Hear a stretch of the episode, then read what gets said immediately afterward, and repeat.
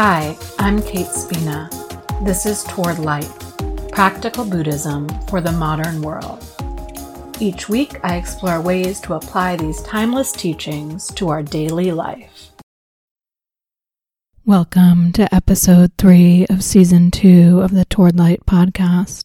After Siddhartha Gautama woke up and became the Buddha, he then had a decision to make. What would he do with his time now that he was enlightened? How would he live his life? Would he bask in his awakening on his own, maybe meditating in a cave? Would he share what he had learned with others? From the suttas, here's part of his thought process. This Dhamma that I have attained is deep, hard to see, hard to realize, peaceful, refined, beyond the scope of conjecture, subtle, to be experienced by the wise. But this generation delights in attachment, is excited by attachment, enjoys attachment.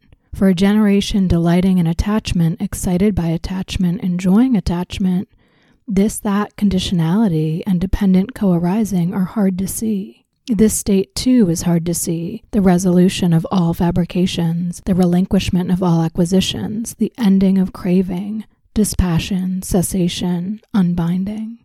And if I were to teach the Dhamma, and if others would not understand me, that would be tiresome for me, troubling for me.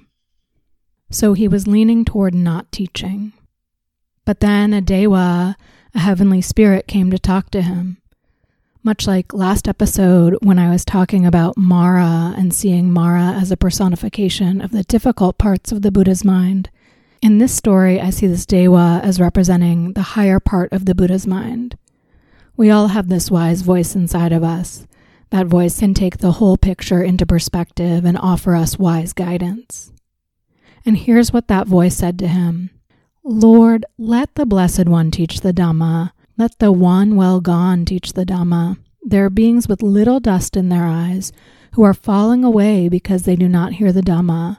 There will be those who will understand the Dhamma.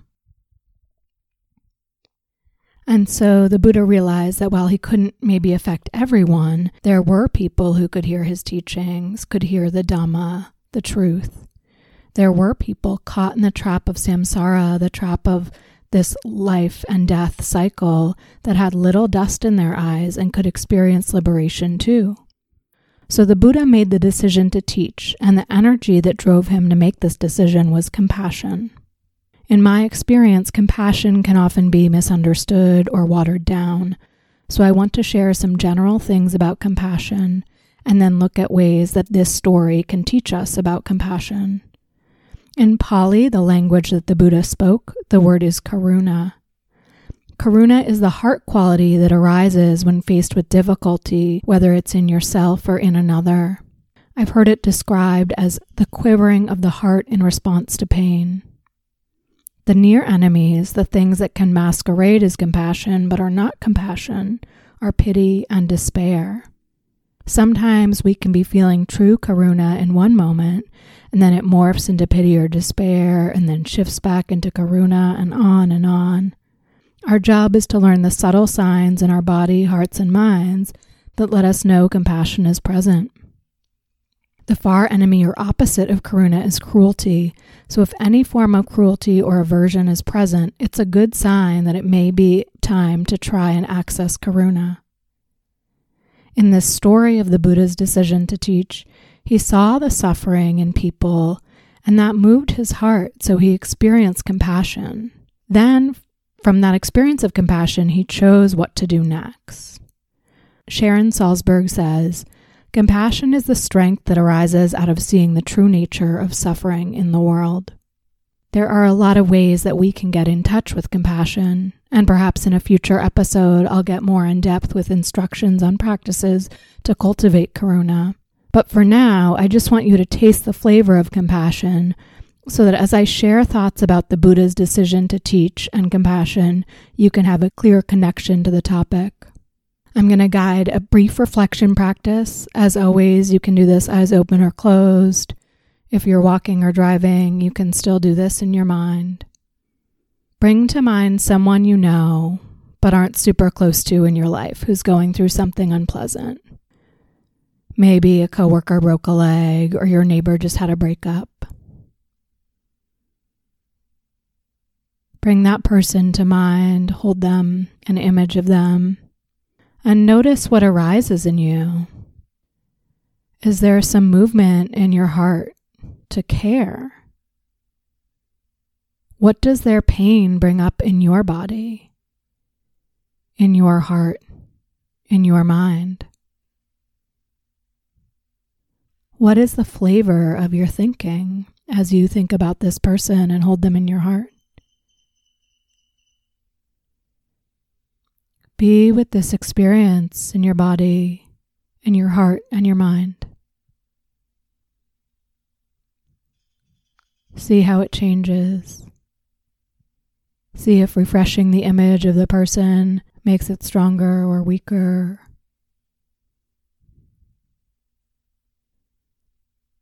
See if your thoughts or feelings are moving toward pity or despair. Get really curious. How does your heart respond when faced with pain?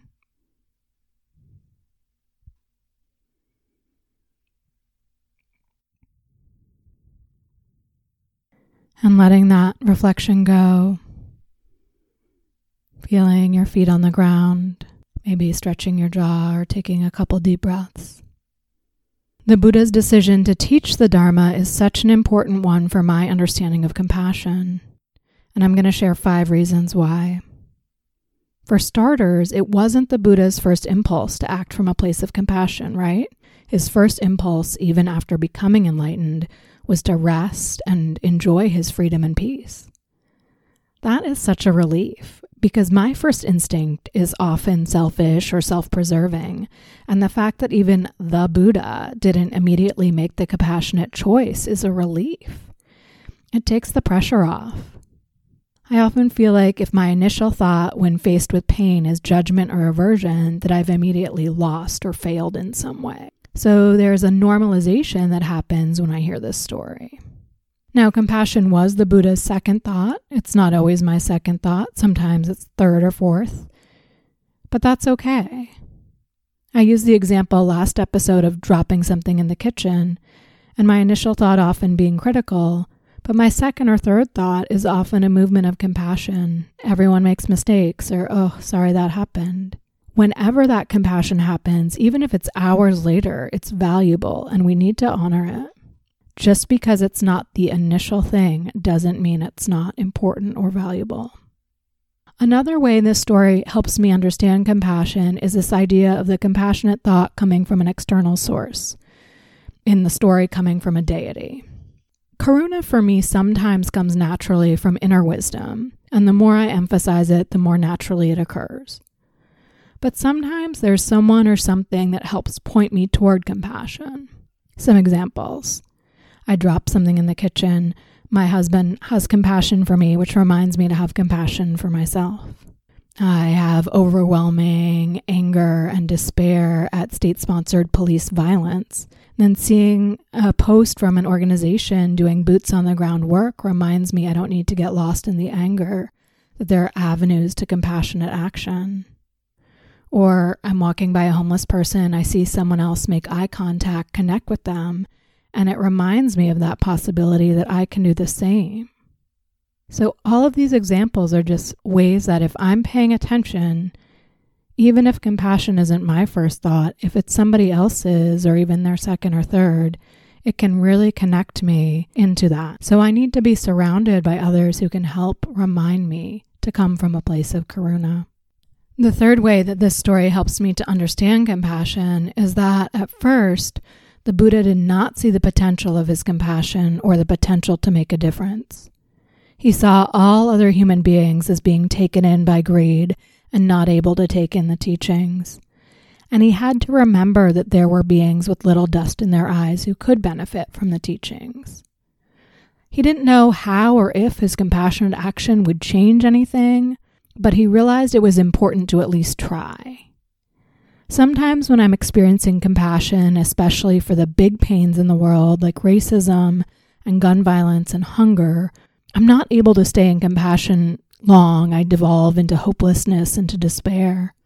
And so the reminder in this story that we don't need to know exactly how our compassion will make a difference or who we will affect, but that we just keep being moved in compassionate ways, and that is enough.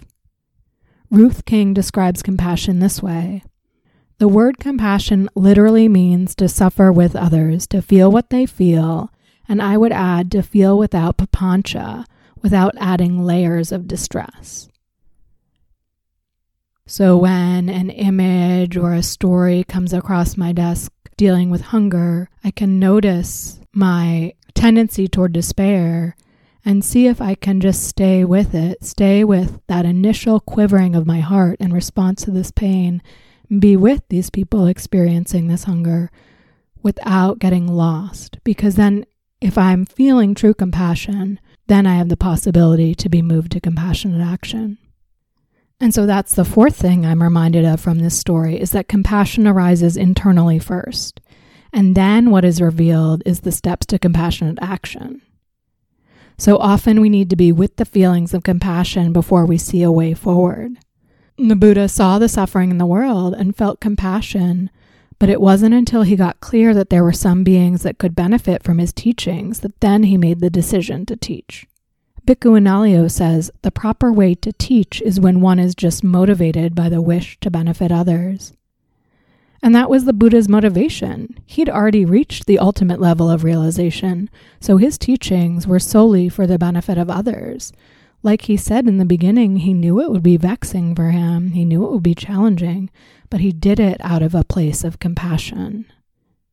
The final thing I want to say about this story, to link it back to this springtime theme of birth and renewal, is to remind you that self compassion is what brought you here, listening to this podcast right now.